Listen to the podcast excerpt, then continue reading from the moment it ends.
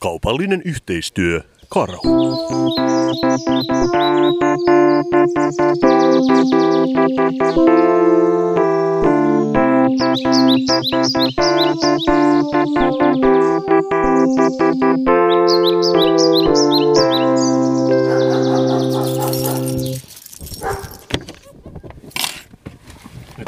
Nyt on taas tää, että tässä kestää niin ei saa just vetää yhtä liian nopeasti, koska Niin sulla on joku tällainen erikoisturvavyö, joka pitää vetää mahdollisimman hitaasti.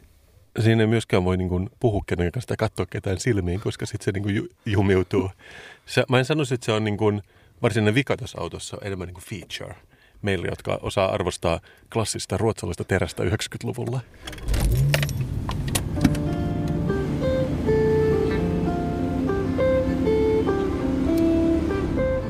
Mä en tiedä susta, mutta mua oikeasti jännittää. Meillä on luvassa Suomen kaikkeaikojen lyhin roadtrip, koska me lähdetään Sipooseen Pilvijärvelle. Kyllä, Karhuolut on kutsunut meidät siivoustalkoisiin Pilvijärvelle, ja mä en ole ikinä ollut enemmän jännittynyt. Sun auto tuntuu niin kuin isolta runkopatjalta, joka on löysä monen käyttötunnin jälkeen. Ja tässä on pylsitty paljon, yritätkö sä sanoa sitä? Mä en sanonut itse sitä. Mä sanoin, että tämä on niin kuin löysä runkopatja. Ja mulle tulee mieleen Illin, muistatko sen vanhan musiikkivideon Illi Skippa päivä? Mikä se mahtaa nimi? Siis joku tällainen musiikkivideo, missä tämä Illi ratsastaa tällaisella isolla runkopatjalla ympäri Helsinkiä. Se on kuvattu niin kuin green screenin edessä ja siellä taustalla menee kaikki ää, ratikkakiskot ja kaikki muut. Sen jälkeen, kun mä oon nähnyt ensimmäisen kerran tämän videon, mä toivon, että mun eteen tulisi iso runkopatja, jossa on pyörät, joka kuljettaisi mut kohteeseen. Mä en ollut koskaan lähempänä sitä, että mä matkustaisin sängyssä. Toi oikeasti lämmittää, kun sä sanot sen noin. Ja jos vielä tosiaankin ottaa huomioon, että tähän autoon on käytetty kaikki plyyshi, mitä valmistettiin vuonna 1995, niin sä huomaat, miten komforthenkinen tämä on. Siis kaikki Ruotsin plyyshikaivokset hän oli tyhjennetty tämän jälkeen ja siirretty muihin materiaaleihin, niin kuin nahkaa istuimissa. Mutta tässä on vielä sitä hyvää vanhan ajan sähköisyyttä, kun istuu alas. Tämä oli vielä sitä aikaa, kun Plyyssikaivoksella työskenteli alaikäisiä lapsia Ruotsissakin. Onneksi ajat on muuttunut siitä ja nykyään Plyysiä louhitaan ainoastaan aikuisten voimin. Mä pidän penkistä kiinni ja ehkä me kohta päästään maistelemaan, miltä tuntuu kerätä roskia luonnosta. Ja hei, alkoholiton karhuolut maistuisi kyllä, jos on sellaista tarjolla, kun päästään perille.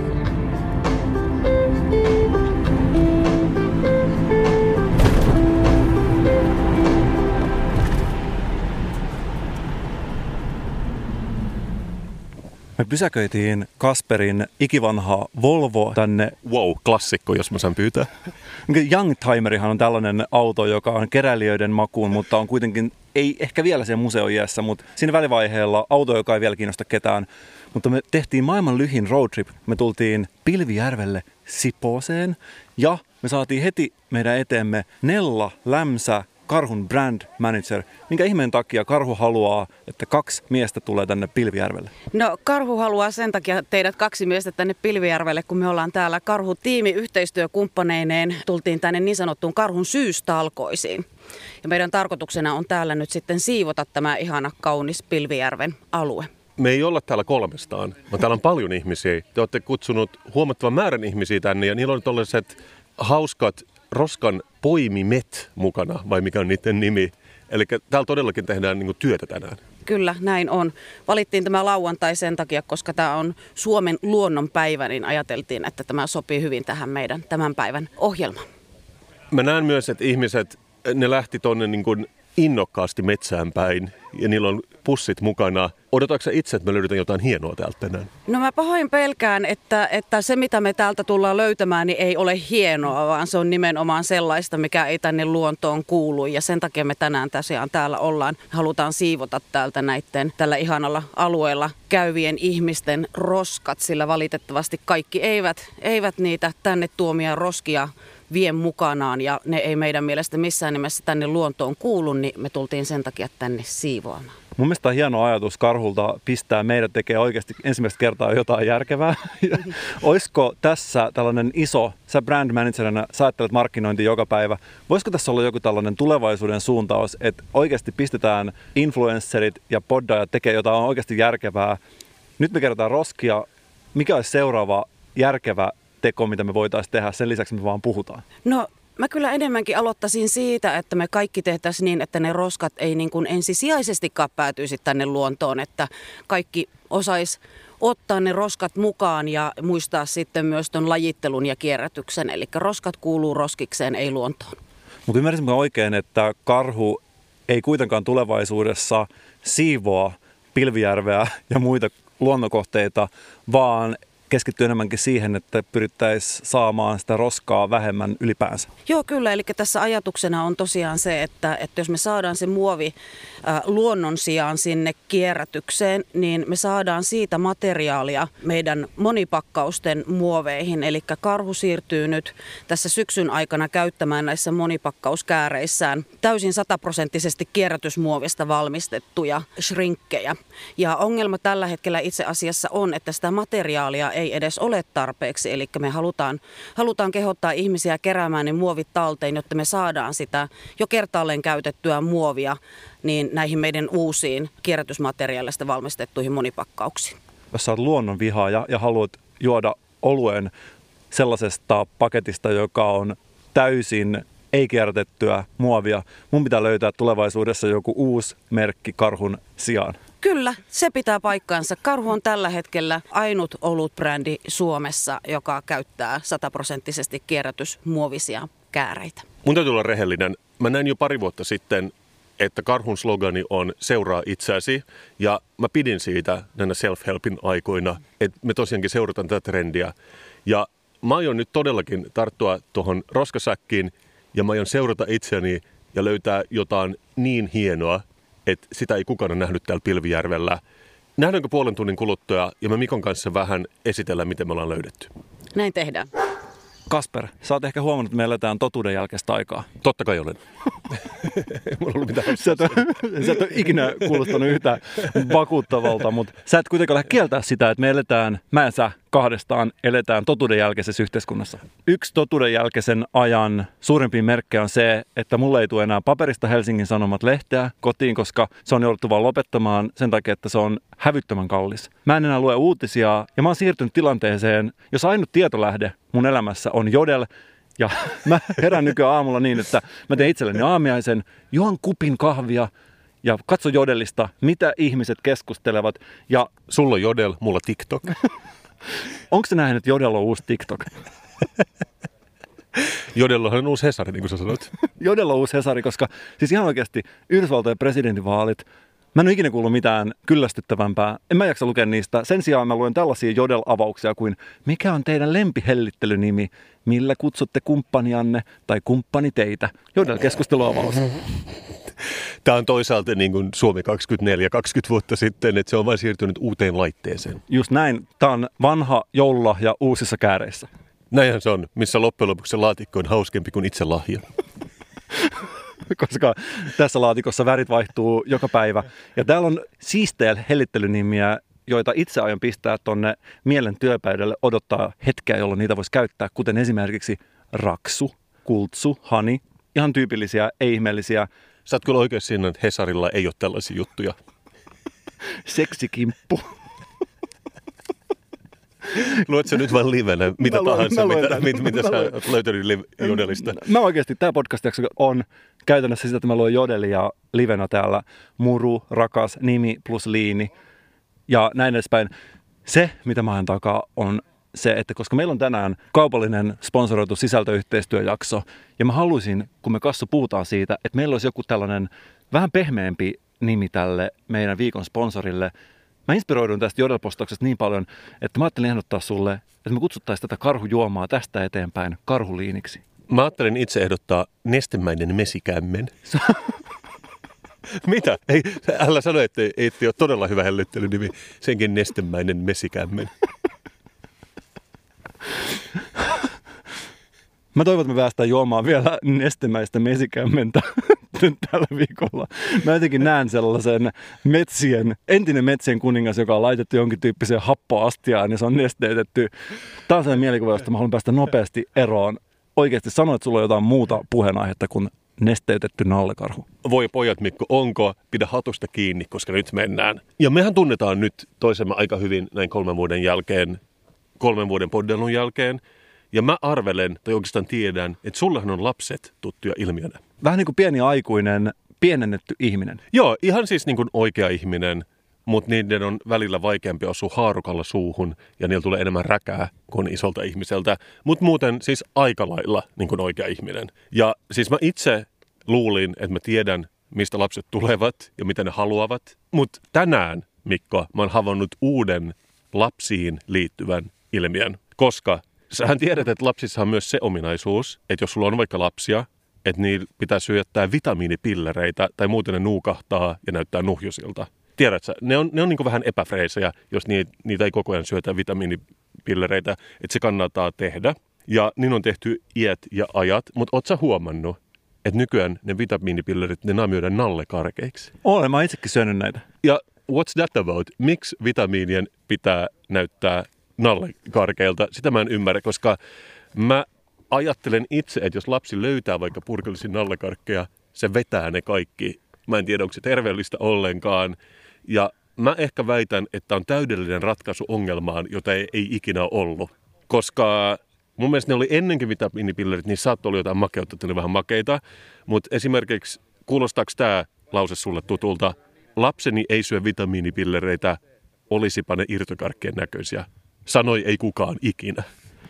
Mutta mä oon törmännyt oikeasti tällaiseen, että on ollut päänsärkypillereitä, jotka on, ne ei ole nallekarkin näköisiä, mutta ne on naamioitu vähän niin kuin nallekarkin värisiksi ja ne on samankaltaisia makuja, mutta on vaan tosiaan niin kuin pienempi annoskoko. Ja mä oon joskus itse aamulla kovassa päänsäryssä vetänyt levyllisen tällaisia vähän niin kuin lapsille tarkoitettuja särkylääkkeitä. Sitten tulee kyllä jollain tavalla sellainen olo, että on tehnyt jotain todella syntistä. Joo, siis todennäköisesti ne, ne lääkepitoisuudethan on tosi pieniä, että se ei varmaan ne ei ehkä kuole siihen ne lapset, jos ne vetää purkisen nallekarkkeja, mutta ne venähtää, ne on yhtäkkiä 2 metriä 10 senttiä pitkiä, kun sä näet, kun ne on syönyt niin paljon nallekarkkivitamiineja.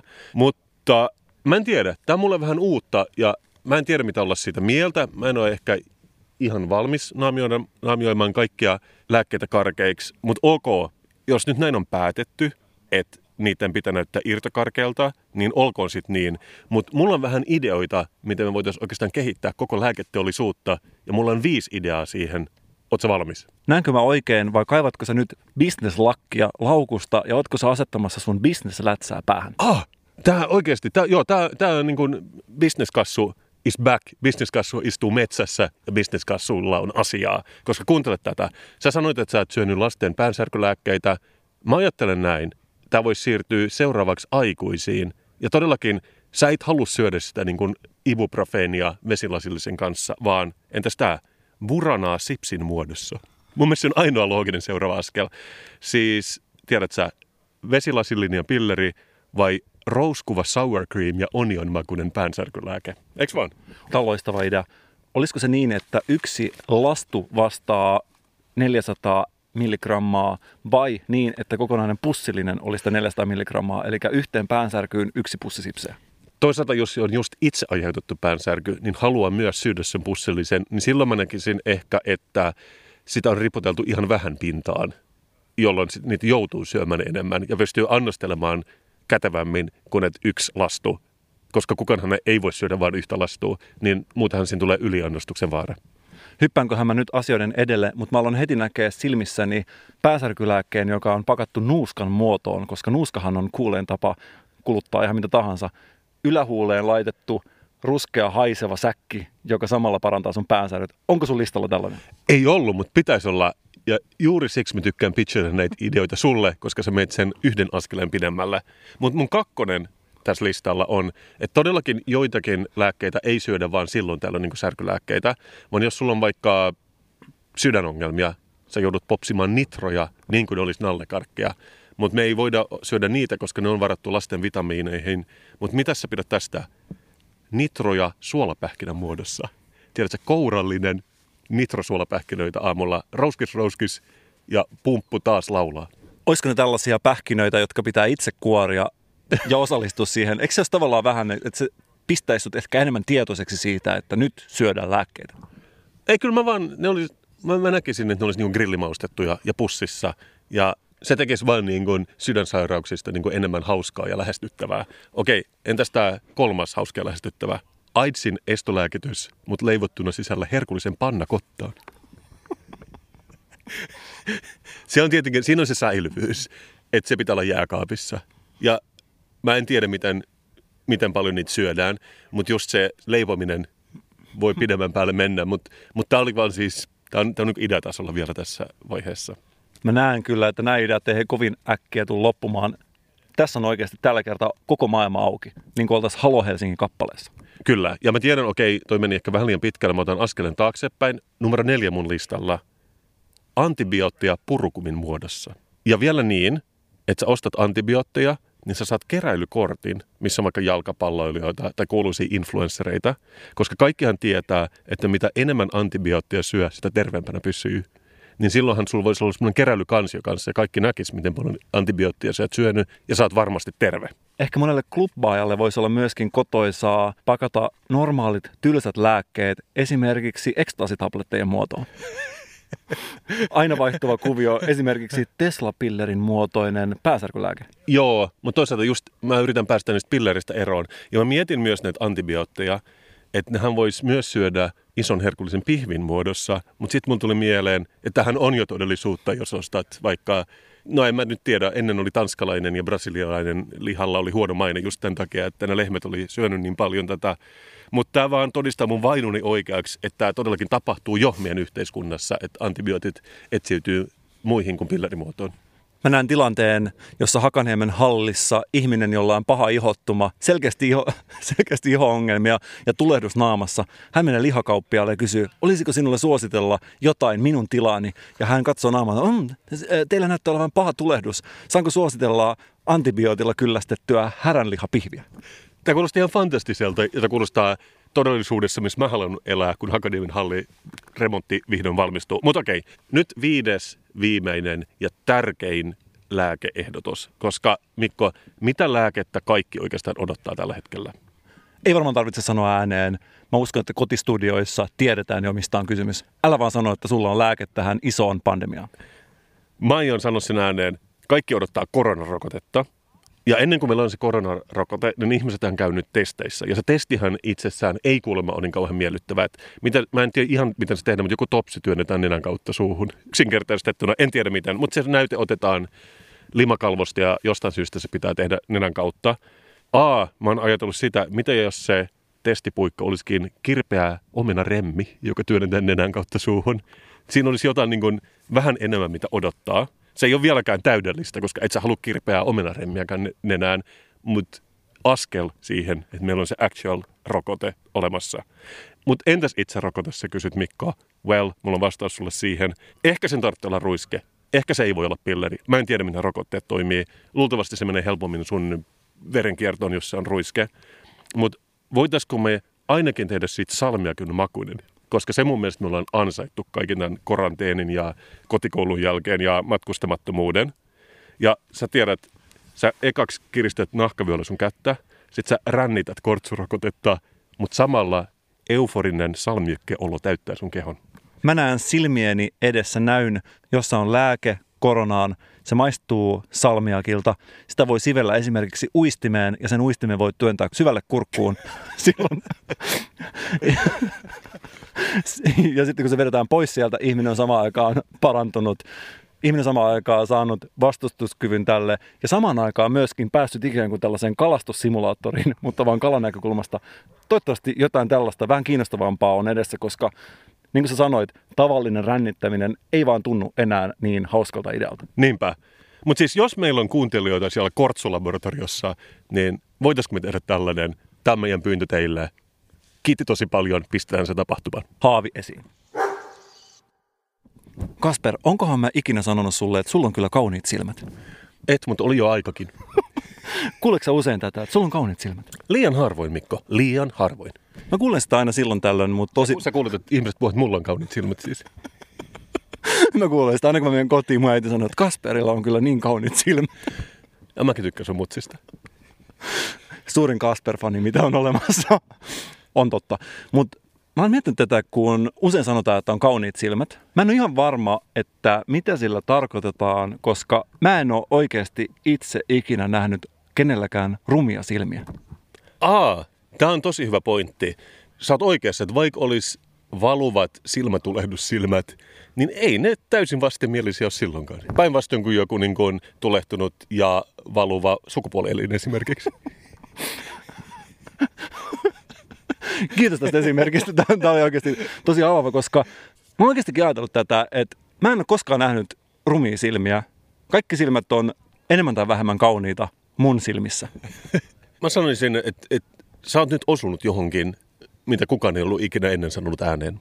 Ja mä oon alkanut ajattelemaan tätä kohteliaisuutta, että onko tämä oikeasti vaan tällainen placeholder kohteliaisuus, jota kerrotaan ilman painavaa syytä. Pelkästään vähän niin kuin tällainen hyvää huomenta, lause, joka oikeasti tarkoita mitään ja jonka voi sanoa oikeastaan kenellä tahansa. Onko tämä vähän epäilyttävää kohteliaisuus? Mitäs noi sääret?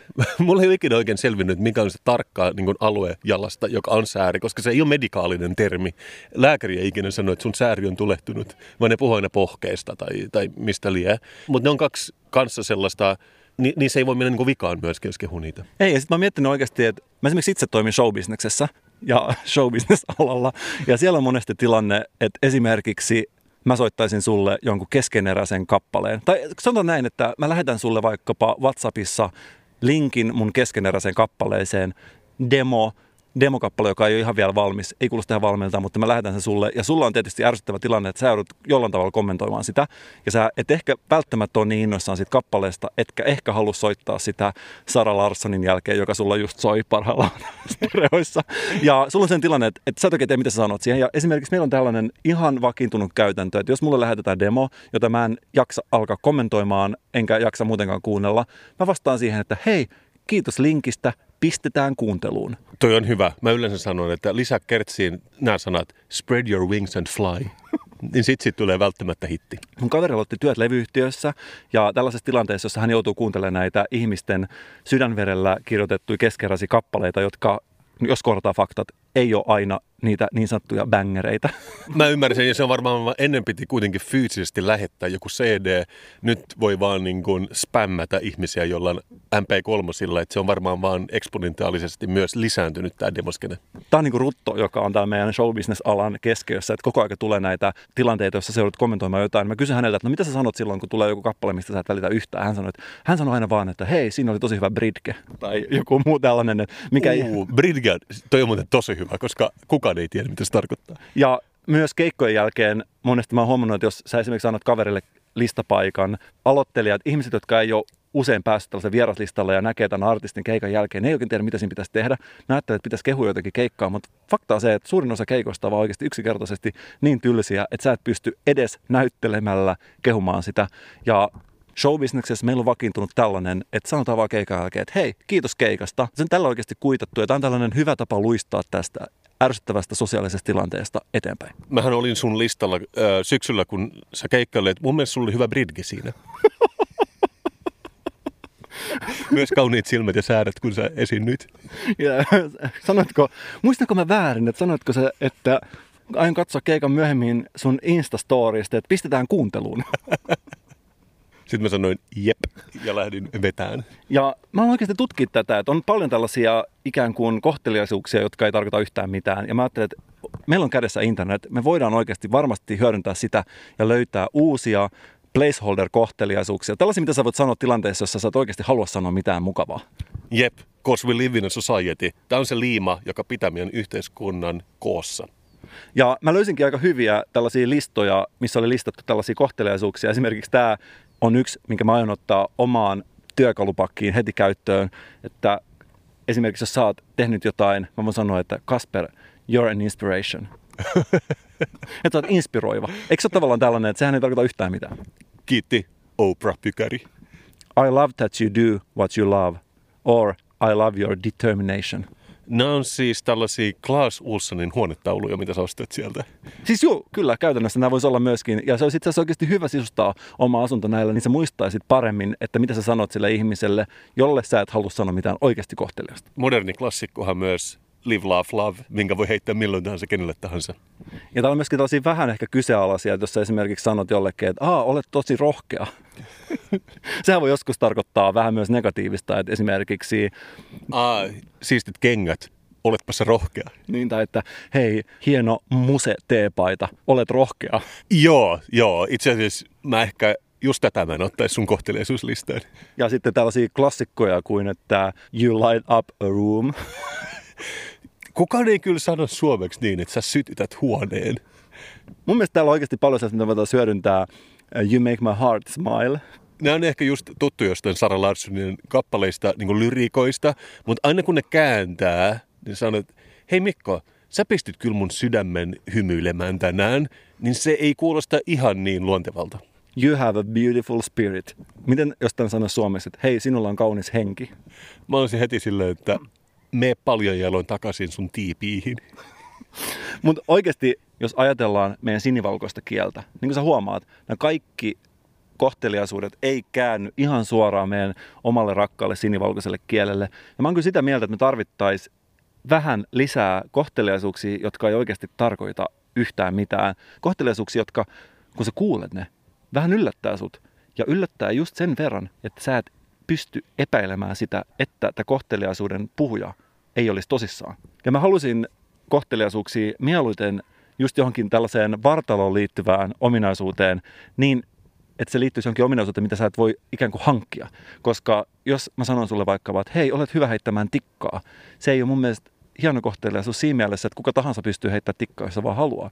Mä halusin, että ne kohteliaisuudet, ne niin sanotut uuskohteliaisuudet keskittyisi enemmän johonkin tällaisiin ominaisuuksiin, mitä sä et pysty muuttamaan. Jotain pysyvää, vähän niin kuin kauniit silmät, mutta vaan jotain vähän kekseliämpää. Ah, että esimerkiksi onpa sulla isot hyvät kädet. Niin, esimerkiksi. Ja mä mietin heti itse tätä, että hei, kauniit ranteet. niin, siis uusi, koska kaikkien tietää just, että jostain syystä Trump ja pienet kädet kuuluu yhteen ja kukaan ei, sillä on varmaan ihan normaalit kädet, mutta siitä on tullut semmoinen niin insult. Mutta just joku tämmöinen uusi, mitä ei olisi keksinytkään, että hyvin rasvatut olkapäät. Jotain tällaista. Ja mun mielestä esimerkiksi niin ranne olisi sellainen, mitä voitaisiin kehua enemmän, koska se on vähän niin kuin silmätkin. Ei ole ruma rannetta, on vaan rumia ranteen kantajia. ja jos me vielä yhdistetään siihen, että you make my heart smile, että sä sait todellakin mun ranteet hymyilemään. Se kuulostaa kyllä joltain niin kuin itsetyydytykseltä. Ja sitten mä miettiä, että ruumiin osa, mitä mun mielestä tosi harvoin kehutaan, ja joka on mun mielestä siinä mielessä kiinnostavin, varsinkin lääketieteellisestä näkökulmasta, kiinnostavin ruumiinosa, mitä on. Ja siinä mielessä kiinnostavin, että se on itse asiassa ainut aineeton ruumiinosa, mitä on. Ja tämä on siis sieraimet. Aha, niin koska niitä ei ole olemassa. niitä ei oikeasti ole olemassa ja siinä mielessä tämä on ainut aineeton ruumiinosa, mitä ihmisellä on. Joillakinhan on kun me istutaan tämän todellakin kauniin järven rannalla, niin joillekinhan on se uimisfilosofia, että sä et ole uinut, jos sun kaikissa ruumiin aukoissa ei ole vettä. Mikä tämä siis? En mä ikinä kuullut Tämä on tämmöinen, niin kuin, vähän, niin, tämä on tämmöinen niin kuin macho, että sun pitää mennä niin kuin veden alle, tai sä et ole uinut oikeasti. Että sulla pitää olla vettä korvissa ja sieraimissa, kaikissa aukoissa sun, sun keossa, silloin vasta sä oot uinut. Tämä on, tämä on niin kuin toksinen uimisen muoto. Niin siinä mielessä mä kyllä, mä keksin just näitä antiruminosia muutaman lisäänkin. Mä näen edessäni uimarin jonka nenässä on jostain ihmeen syystä tällaiset kuulosuojaimet. En tiedä minkä takia. Hän nousee vedestä ja joku on rannalla sanomassa, että tätä ei itse asiassa lasketa.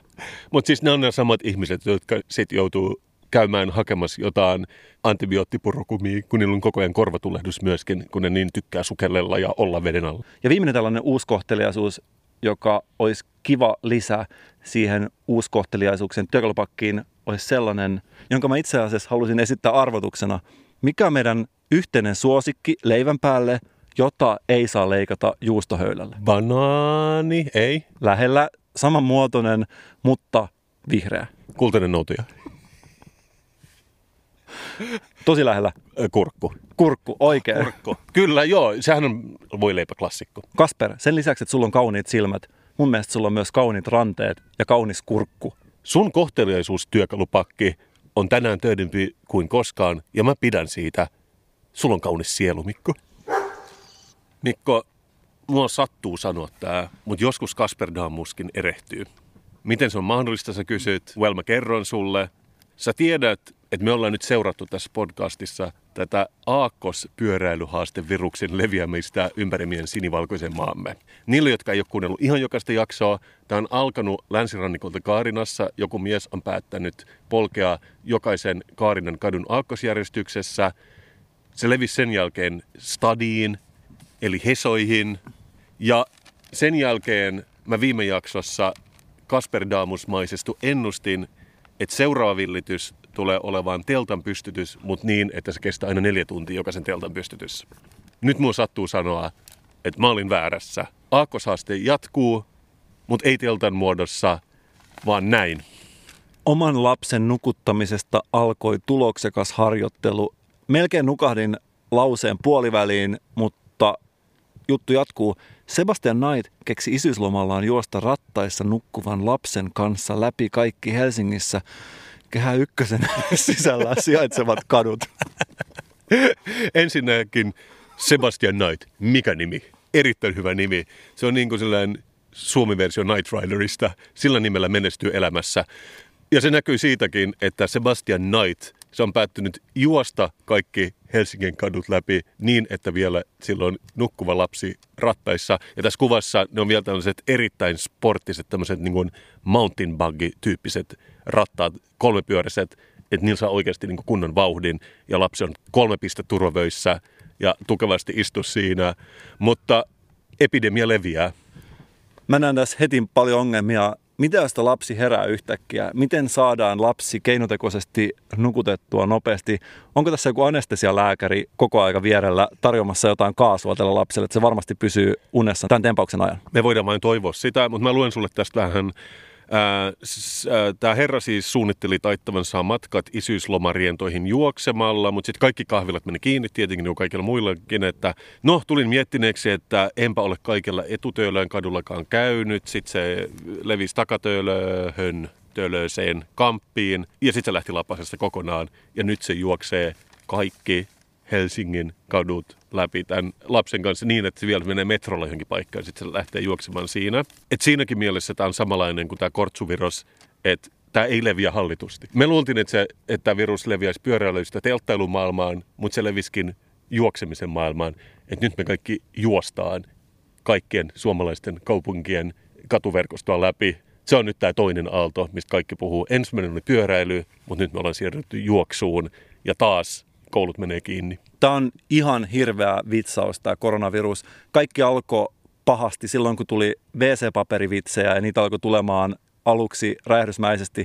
Me luultiin, että me ollaan nähty pahin, mutta näiden kaikkeen jälkeen vielä viime viikolla tapahtui se, että tuli tämä ohjeistus, jossa oli nolla tippunut pois ja kaikki vääräleuot alkoivat yhtäkkiä vitsailla tästä nollan tippumisesta. Tämä on niin hirveästi ärsyttäviä seurauksia tällä viruksella oikeasti, että kukaan ihminen ei pystynyt tätä etukäteen näkemään. Vai mitä mieltä itse olet siitä, että leivottaisiin pullotaikina, jossa on 50 desilitraa maitoa? Mä joudun nyt lyömään sua. Mutta siis joo, sä oot oikeassa. Mun mielestä siis koronan pelättiin vaikuttavan talouteen, mutta nyt mun mielestä numerot sanoo, että ei se ollutkaan niin vakavaa. Mutta on paljon pahempaa, että et tulee tämmöisiä niin nollavitsejä. Ja mikä mun mielestä on koronan kaikkein odottamattomin lopputulos, että Suomen katuverkosto kuluu ihan kohtuuttomasti, kun kukaan ei pysty olemaan kotona karanteenissa, vaan kaikki vaan poukkoilee aakkosjärjestyksessä kaikkien meidän kuntien katuja edestakaisin. Ja siis tämä on melkein pahempi pandemia kuin korona, koska mä sanoisin, Tämä jos joku tuottaa tielaitokselta tai kai nykyään Destialle todella harmaat hiukset, koska ne joutuu koko ajan asfaltoimaan katuja. Ja sen lisäksi, että se maksaa tietenkin paljon, niin se tuottaa meille kaikille muille kohtuutonta kärsimystä. Tämä on todellakin kohtuutonta ja tässä on kohtuuttomat inhimillisen tragedian mittasuhteet. Mä vaan toivoisin, että me saataisiin nämä ihmiset, jotka heittää vessapaperivitsejä, nollavitsejä, lastenrattaiden ja pyörien kanssa rullaa aakkosjärjestyksessä katsoa. Mä toivon, että me saataisiin kaikki ihmiset yhteen paikkaan suljettua niin, että ne voisivat toimia keskenään niin, ettei heistä aiheutuisi välitöntä vaaraa muille ihmisille. Todella monta vuotta on myös puhuttu tästä perhosefektistä, mitä mä en oikein ymmärtänyt, mitä se oli. Mutta nyt mä siis näen sen ihan kristallinkirkkaana. Siis joku syö lepakon Kiinassa ja nyt Suomessa asfalttikoneet käy vuosi myöhemmin yötä päivää, liikenne seisoo. Siellä joku semmoinen niin nokinen mies seisoo jonkun stop-kyltin kanssa. Me ei päästä ikinä pois täältä niin kuin luonnon kauniilta paikalta, kun koronan pakoilijat kuluttaa vereslihalle kaikki Sipoon kadut. Mutta onneksi mä näen vähän valonpilkahdusta tämän tunnelin päässä. Ja se on se, että kunhan me saadaan se salmiakin makuinen rokote, tämäkin rauhoittuu, mutta siihen saakka meidän pitää vaan näkyään tottua tähän. Pystyttäisikö me kieltämään aakkosjärjestyksessä katujen läpikäymistä ihan yksinkertaisesti? Et koska mä näen, että oikeasti jos tämä meno jatkuu, mä en ollut aikaisemmin yhtään huolissani tästä viruksesta, mutta mä en oikeasti halua jättää sellaista yhteiskuntaa meidän jälkeläisille, jotka ihan minä tahansa päivänä saattaa lukea uutisen, että joku on saanut idean käydä henkilöautolla läpi kaikki Helsingin kadut aakkosjärjestyksessä. Ja toinen ongelma on se, että mä halusin, että yhdysvaltalaiset mediajätit, Facebook ja muut ottaisi oman vastuunsa näistä nollavitseistä ja WC-paperivitseistä ja alkaisi itse suodattaa sisältöä niin, ettei ärsyttäviä vitsejä tihkuisi tänne Pohjolan perukoille, koska tämä on oikeasti sellainen ilmiö, että mä en usko, että meistä kukaan pystyy yksin tätä hallitsemaan. Me pystytään mihin tahansa, jos me pystytään sulkemaan Uusimaa, me pystytään kanssa kieltämään aakkoshaasteet meidän kaupungeissa. Ootas, mä katson mun puhelimesta. Mä käyn nyt meidän ministerit läpi aakkosjärjestyksessä. Anderson Lee. Me otetaan yhteyttä, me hoidetaan tämä Suomen suositummassa podcastissa joskus vieraana ollut ministeri. Tehdään tämä meidän loppuvuoden 2020 kärkihankkeeksi. Sosiaalinen distansointi on mennyt niin pitkälle, että me ihmiset ei enää tavata toisia ihmisiä. Mulla on uusi haaste, jossa mä aion soittaa mun puhelimen kaikki yhteystiedot läpi aakkosjärjestyksessä ja aion tavata kaikki, kaikki ihmiset, keitä mun puhelimessa on yhteistietona läpi ja mä aloitan Aasta, eli otan yhteyttä Aapeliin. Suomessa on paljon ihmisiä, joilla on todella hankala oppia aakkosia. Me ollaan nyt huomattu, että siinä on ainoastaan mielikuvitusrajana, kun lähdetään opettelemaan niitä aakkosia järjestyksessä. Mutta mä toivon, että jossain vaiheessa me oltaisiin tilanteessa, jossa ihmiset tietää, mikä tulee Aan jälkeen ja ennen se. Todellakin. Mikon juoma. Jano juoma. Taivan tuoma. Viikon juoma. Nyt me tavattiin kuin sattumalta Timo Mikkola, Sinebrykoffin viestintäpäällikkö. Moi moi, kiva nähdä. Ja sä oot valinnut erittäin hienon huilipaikan, koska me ollaan noustu tällaisen pienen vuoren päälle ja täällä näkyy tällainen lammen tapainen alhaalla. Ja sä seisot täällä kaksi tölkkiä kädessä. Joo, kun nyt näitä Pilvijärven rantoja täällä Sipoossa siivoiltaan, niin täytyyhän olla tietysti eväät mukana. Totta kai huolehditaan, että eväistä tulevat roskat sitten lähtee mukaan, mutta täytyy olla vähän juomistakin. Kyllä, koska sä et ehkä tiedä tätä, mutta meillä on semmoinen segmentti kuin viikon juoma, ja tämä ei ole ikinä ollut enemmän taivaan tuoma kuin tällä viikolla. Mikä tämä juoma on? No, mulla on tässä mukana nyt karhun alkoholitonta nolla olutta, eli, eli tota, tämä on karhun alkoholiton olut. Onko mä ymmärtänyt oikein, että te ikään kuin hyväksikäytätte tiedettä manipuloimalla painetta, laskemalla tämän kiehumispistettä niin, että te pystytte jotenkin vähän niin kuin tajanomaisesti erottamaan alkoholin tästä pois? Kyllähän se tiede vähän taikuutta on, että tosiaan niin, niin alkoholi poistetaan alkoholittomasta oluesta alipainehaidutuksella. Että semmoinen systeemi, jossa sit matalammassa lämpötilassa kuin yleensä se alkoholi haihtuu pois, että aromit ei sit siitä kärsi. Monesti karhut juodaan, niin kuin kaikki oluet, kädenlämpöisenä. Ja oliko se niin, että se kiehumispiste on suurin piirtein kädenlämpöinen, missä se alkoholi lähtee pois, kun se oikeasti paineistetaan? Ei se ehkä ihan kädenlämpöinen, kun se vähän korkeampi mutta ei tarvitse sinne sataan nousta. Mua jännittää, koska mä tiedän, että ennen oli ehkä yksi alkoholiton ollut markkinoilla. Nyt on tosi monta. Mulla on isot odotukset tästä. Miten tämä eroaa, vai eroako tämä mitenkään muista alkoholittomista oluista markkinoilla? No, meilläkin on nyt valikoimassa jo seitsemän eri alkoholitonta olutta, ja jos menee kauppaan, niin se valikoimahan alkaa olla näissä todella iso. Eli valikoimaa on, ja tietysti halutaan, että ne erottuu toisistaan, ja Karhu on halunnut tehdä oman makuisensa, eli karhun tyyppisen alkoholittoman oluen. Jos vaikka vertaa meidän toiseen alkoholittomaan siihen krispiin, niin se on ehkä enemmän humaloitu. Tämä karhu nolla taas muistuttaa enemmän sitä karhun omaa laakeria. Kun poistetaan alkoholia oluesta, niin siitä lähtee vähän myös makua pois. Millä sitä makua tuodaan takaisin, sitä alkoholimakua? No kyllähän kaikki oluet aina sitten humaloidaan, niin se on se oikeanlainen humalointi, on se avain. Mä aion nyt kokeilla, miltä kuulostaa, kun karhu aivastaa. Oletko valmis, Mikko? ensimmäistä kertaa koskaan. Täällä on tupla-aivastus. Mm. Aiku hyvä. Ja tähän tuoksuu ihan normaalilla oluella, mikä on niin kuin ensinnäkin suuri bonus. Sulla on varmaan ensikäden tietoa. Mä oon pannut merkille, niin kuin varmaan moni muukin, että alkoholinota olutta myydään ihan hulluna nykyään. Onko näkyvissä sellaista, että jossain vaiheessa kaikki oluet olisi alkoholittomia? No ehkä ei kuitenkaan, ei varmaan sitä kukaan toivokkaan, mutta kyllä se markkina nousee lujaa. Et sieltä aika pienistä litroistahan on lähdetty Suomessakin, niin kuin vaikka koko Euroopassa, että sen takia se nousu on nyt, nyt tietysti suurta. Kyllä se ehkä vähän hidastuu jossain vaiheessa, mutta kyllä mä uskon, että että tota, yhä useammin alkoholittomaan olueen eri muodoissa eri brändeissä törmää jatkossakin. Tässä pannaan tosiaankin mun maisteluominaisuudet tiukolle, koska tämä maistuu oluelle, mutta siinä on joku tietty suun takaosassa oleva tunne, joka on hieman erilainen kuin se oikeassa. Ei ole huono tunne, mutta se on erilainen tunne. Ja mä en, ehkä, ehkä eka kerta, kun mä löydän sanoja sille, miltä tämä maistuu. Se on ehkä sitä jotain rapsakkaa karhun humalointia, mikä siinä sitten tulee lopussa. Et kyllähän alkoholihan tuo makua olueen, mm. siis muutakin makua kuin alkoholin makua. Et se vähän niin kuin sit tietysti sen huomaa, että sitä ei ole, mutta mun mielestä tässä on onnistuttu aika hyvin, että olueltahan tämä maistuu. Onko tämä pikkasen makeampi kuin normaali? Onko se se, mitä mä ajattelin, että jotain on pilkottu ja sitten... Itse asiassa tämä on vähän kuivempi. Tämä on vähän kuivempi. Joo. Tässä huomaa, että vaikka me ollaan ammattimaistajia, niin joskus saattaa mennä 180 astetta väärään suuntaan tämä meidän maku nyt. Kyllähän kylmäkin joskus tuntuu kuumalta ja päivästä. Ja ennen kaikkea se, että kun me ollaan kiivetty vuorelle, me katsotaan tällaista maailman kauneinta elokuista maisemaa, niin mä olisin valmis antamaan tälle 5 kautta 5. Sama täällä. Sama täällä. Ootko sä ikinä katsonut oikein ajatuksen kanssa lokkia? Niin kuin silmästä silmään, kun sä seisot sen jäätelötyttären kanssa ja se lähestyy sua. Aika nopea prosessian se on, mutta kyllä silloin niistä saa välähdyksen. Mä oon katsonut paljon lokkeja ja mä olin yksi yö itse asiassa istuttiin jatkoilla. Mä en oikeastaan jaksanut mennä mihinkään ravintolaan ja kukaan muukaan. Ja tiedätkö tällainen tilanne, että vaan istutaan jossain katukivetyksellä ja vähän niin kuin iltaan ehkä loppumaisillaan ja siinä edessä pörräili hullu määrä lokkeja. Ja mulla oli sen olo niin kuin mä olisin lokkien missikilpailussa. niin, no siinä mielessä en ole kyllä katsonut tällä kiimaisella silmällä niitä niin kuin sinä.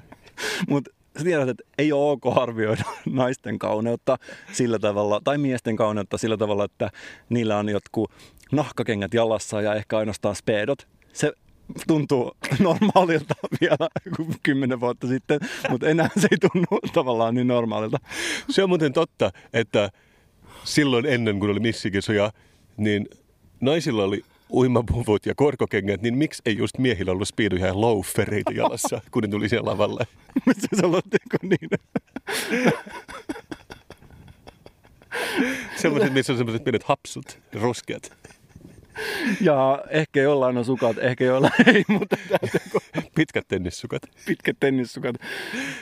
Miksi me ei nähty sitä silloin oikeasti? Se olisi ollut vaan niin oikein kaikille Mr. Finland-kilpailijoille, että olisivat vähän niin kuin tuoneet tällaista samanarvoisuutta tähän kilpailuun. Mutta tosiaan kun me istuttiin siinä ravintolan edessä kadulla, yksi kerrallaan kymmenen lokkia käveli meidän edestä. Ja sä olit Eino Makusena siinä vieressä. Ensimmäinen lokki tulee, kävelee pääsivuttain, pysähtyy keskelle ja kääntää katseensa, ah. katsoo tuomaristoa. Ja me istuttiin siinä, tämä oli oikeasti ihan niin kuin Lokin missi, missikilpailu. Se oli niin kuin Lokkien Zoolander. Se oli Lokkien Zoolander. Katso Lokin silmällään, iski sitä, käänsi päänsä eteenpäin, lähti jatkamaan samaan suuntaan, teki tilaa seuraavalle Lokille. Se heitti sulle Blue Steel katseen. Mahtavaa, että se on siirtynyt eläinmaailmaan tämä harrastus. Lokeilla on kaksi ilmettä, nokka auki ja nokka kiinni. Ja joilla lokeilla vielä ylimääräisenä lisänä silmä kiinni. Mun täytyy sanoa, että jos mä olisin puoletkin niin ornitologi niin kuin sinä, niin mä olisin hyvin onnellinen. Ja mä haluan seurata näitä lokkeja, koska yleinen harhakuvitelmahan on se, että kaikki lokit näyttää samalta. Näin mä luulin vielä ennen viime keskiviikkoa. Niin kuin sä aina sanot, että kaikki kiinalaiset näyttää samalta. Just näin. Et, et se on tavallaan tällainen aika myrkyllinen tapa katsoa lokkeja, niputtaa ne kaikki samaan. Vähän niin kuin turkulaiset olisi vaan joku yhtenäinen joukko, joka on valinnut jonkun heidän äänekseen, joka saa puhua kaikkien turkulaisten puolesta. Eihän se näin mene. Turkulaiset on spektri, jossa on kaiken näköisiä ihmisiä. Juuri näin. On niin kuin sä olisit lukenut ajatukset. Ja kun me katseltiin näitä lokkeja, tarkailtiin niitä ja arvosteltiin lokkien ulkonäköä. Vähän niin kuin ennen vanhaan arvosteltiin Mr. ja Miss, Missis, miten sanotaan, Missi ja Mr. kilpailussa arvosteltiin ulkonäköä. Tuotiin se sama perinne eläinmaailmaan, arvosteltiin lokkien ulkonäköä ja katsottiin, että miten, minkä kaltaisia eroavaisuuksia lokkien ulkonäössä on, koska lu- luultiin tosiaan, että on samannäköisiä, mutta kun niitä alkaa tarkkailemaan, niin jokainen lokki on oikeasti yksilö, vähän niin kuin turkulaiset. Ei ole sellaista kuin tyypillinen lokki. Kun sä katsomaan niitä, niin mä huomasin paljon erilaisia piirteitä. Ja yksi asia, mikä mä huomasin, oli esimerkiksi se, että siinä tuli yhtäkkiä, olisiko ollut seitsemäs lokki, vähän niin kuin se albumin huonoin kappale, yhtäkkiä. Siihen eteen tuli samaa lajia oleva lokki, naurulokki, merilokki, kalalokki, kuka niistä tietää, mutta sieltä puuttu kaula. Pää, pää oli kiinnitetty suoraan sen ruumiiseen niin, että siitä puuttu noin kahden sentin pätkä kaulaa. Lokki ilman kaulaa. Voitko kuvitella? Se ei ollut vain kylmä lokki, koska eikö monet linnut, ne menee silleen vähän kasaan talvella, että ne niin, niin kuin pörhäntää itseänsä. Mutta oli oikeasti erikoinen. Mä en tiennyt, että on olemassa tällainen, että joilla lokeilla on pidempi kaula kuin jollain muilla. Mielestäni on käsittämätön asia.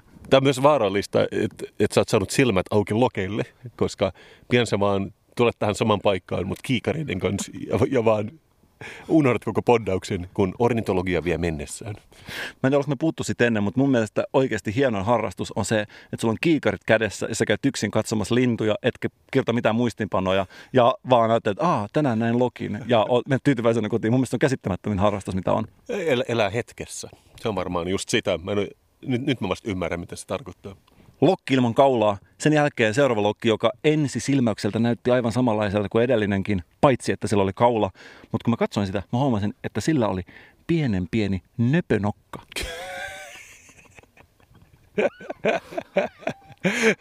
Tämä ei ole pieninä tervettä. Mutta jos sä pidät tämän harrastuksen tällainen laittina, niin olko menneksi. Oikeasti, katsokaa lokkeja. Siellä saattaa olla joukossa tämä yksi kyseinen lokki, jolla on pieni nokka, muuten täysin normaali lokin näköinen. Ja sen jälkeen seuraava lokki, jossa myöskin ensisilmäykseltä ei mitään ihmeellistä. Näytti, että hän on normaalikokoinen nokka, normaalin kokoinen kaula, mutta kun mä katson tarkemmin, tällä lokilla oli aivan pikkuruiset jalat. Mä näen jo, että monilla just graafikoilla ja kuvitteilla, kun niillä loppuu työt koronan takia, niin keksii tehdä lasten kirjan. Mä näen, että tämä on se Mikon lokikas kesä. Ottakaa yhteyttä, mä oon valmis tuottamaan tällaista laatusisältöä monen sivun verran, jos tarvitaan tähän. Mutta tämä oli mun mielestä opetus meille ihmisille, että on olemassa erilaisia ihmisiäkin, niin kuin on lokkejakin, ja erilaisia vartalotyyppejä. Ja kun puhutaan, että on olemassa päärynävartaloa, mitä ikinä vartaloa ihmisillä, mä haluaisin, että tuotaisiin lisää erilaisia vartalotyyppejä myös ihmisille. Esimerkiksi tällainen kuin L-vartalo, joka olisi lyhyt ja hoikka ihminen, mutta jolla on todella isot jalat. Ahaa, mä pidän tosta. Mä oon itse miettinyt tota, kun on päärynävartalo, että voit, voisiko vain olla eri hedelmiä. Että silleen hänellä on omenavartalo tai banaanivartalo tai rypälevartalo. Se että muodostuu vain semmoisesta niin ryppäistä. Ja sitten mä mietin, että tavallaan minkälainen on esimerkiksi niin ihminen, jolla on oikeasti todella iso pää. Voisiko olla P-vartalo? Se voisi kuvata hyvin tällaista. Ehkä sä oot kyllä oikeassa, että varmaan pitäisi päästä näistä kirjaimista enemmänkin hedelmiin, koska hedelmät on jollain tavalla kuitenkin maistuvampia kuvauksia ihmisvartaloille kuin kirjaimet. Hänellä oli avokadon vartalo, hyvin epätasoinen iho, mutta sisällä valtavan raskas kivi. Mutta niin ihmisten kuin lokkienkin maailmassa usein käy niin, että kaikki ei ole sitä, miltä ne ensisilmäksellä näyttää. Ja sen takia mun mielestä on tärkeää pitää aistit auki. Ja kun te seuraavan kerran näette pienen lokin, jolla on pienet ihmisten nuimahousut jalassa ja pienet ihmisten nahkakengät jalassa, te tiedätte, että tämä lokki on yksi niistä lokeista, jotka kävelevät mun ohitse sinä iltana, kun mä opin sen, että kaikki lokit on yksilöitä. Ja mulla on oikeastaan tämän kaiken jälkeen vain yksi kysymys. Oliko niillä lokeilla kauniit silmät? Mä en tiedä siitä, mutta jokainen lokki näistä oli mulle inspiraatio. Mutta nyt, Mikko, niin kaunista kuin täällä onkin, me ollaan tultu tänne keräämään roskia, niin tehdäänkö nyt vielä yksi tehokierraus, lähdetään takaisin tänne uimarannalle ja saadaan ehkä vielä yksi sananen Nellan kanssa, niin me ruvetaan olemaan valmiita tältä viikolta. Tehdään näin. Ai ai, nyt me ollaan Mikon kanssa puhuttu asiat halki, mutta myös kerätty roskia niin kuin pienet eläimet. Ja me seistään tässä taas meidän nuotiopaikan ääressä. Meillä on neljä lämsä edessä. Mä oon sen esitellyt saaliit. Meillä on oikeastaan tässä kassillinen tyhjä oluttölkkeä, mutta me kyllä itse asiassa juotiin ne itse ja tuotiin ne täältä. Mutta aivan mahtavaa, että te toitte ne kuitenkin tullessanne pois, ettekä jättäneet sinne luontoon. Mitä mä voin sanoa? Karhun 0,0 olut on vaan niin herkullista, että me ei voitu lopettaa sen juomista. Ja koska se on 0,0, me ollaan täysin ajokunnossa edelleen ja täysin poddausvireessä, mikä normaalilla oluella olisi ollut ehkä vähän hankalaa. Se kyllä pitää paikkaansa. Nolla nolla sopii tilanteeseen kuin tilanteeseen. Me ei ehkä saatu metsiä tyhjäksi roskista, mutta me kuitenkin sisäistettiin tätä karhun tärkeä sanoma, että me ei jätetty niitä omia roskeja sinne. Mä voisin sanoa, että me ollaan puoliksi voitettu tänään. Aivan upeita kuulla. Kiva, kiitos. Ja mä kyllä huomaan, että itse kollegoisien kanssa te olette ihan actually kerännyt ihan valtavan kasan tuohon. Että me ei nyt ehkä niin kuin kasvatettu sitä vuorta, mutta me tehtiin oman pienen pienen osamme. Ja se on tärkeintä. Pienin askelin, pienin askelin. Voisi melkein sanoa, että me ollaan hashtag seurattu itsemme tässä, tässä, tällä viikolla. Kyllä te olette. Kiitos siitä. Kiitos. Mä voin ihan vakavalla naamalla sanoa, että on ikinä viettänyt kauniimpaa päivää Pilvijärvellä. Osittain siksi, että mä en ole ikinä ennen käynyt täällä, mutta osittain siksi, että aurinko hymyilee yläpuolellamme ja me olemme vatsat täynnä alkoholitonta olutta. Mitä kaikkea me ollaan opittu tänään, Kasper? Onko tämä sellainen päivä, jonka jälkeen meistä tulee taas pikkasen viisaampia? Tulee. Me ollaan tänään esimerkiksi arvaltu villistiin, mihin päin lääketeollisuus on menossa. Ja sen lisäksi me ollaan otettu selkoa tästä aakkoshaastetta, joka leviää epidemian tavoin yhteiskunnassamme. Me ollaan opittu sanoa jotain kaunista ihmisille tarkoittamatta sitä, mitä me sanotaan. Ja me ollaan arvosteltu lokkeja niiden ulkonäön perusteella, ei sen perusteella, minkälainen sielu heillä on. Voisiko melkein sanoa, Mikko, että paras jakso tähän asti? Mä sanon tätä harvoin, mutta mä uskon, että tämä jakso, jos joku tulee olemaan se, joka tulee vihdoin lyömään meidät podcastien taivaalle. Ja mä taas sanoin, että tämä on jakso, joka jää historiaan ainakin sipolaisen historiaan, koska Sipossa on tähän mennessä tehty niin vähän podcastia, että se yksikin pääsee helposti top viiteen. Sipolaisista voi sanoa monta asiaa, mutta podcastien tekemiseen heistä ei ole, ja siksi on joskus hyvä kuljettaa Helsingistä ammattilaiset asialle. Näin on. Me kuullaan taas ensi viikolla, ja ennen kaikkea me rakastetaan tätä kaikkia. Moi! Moi!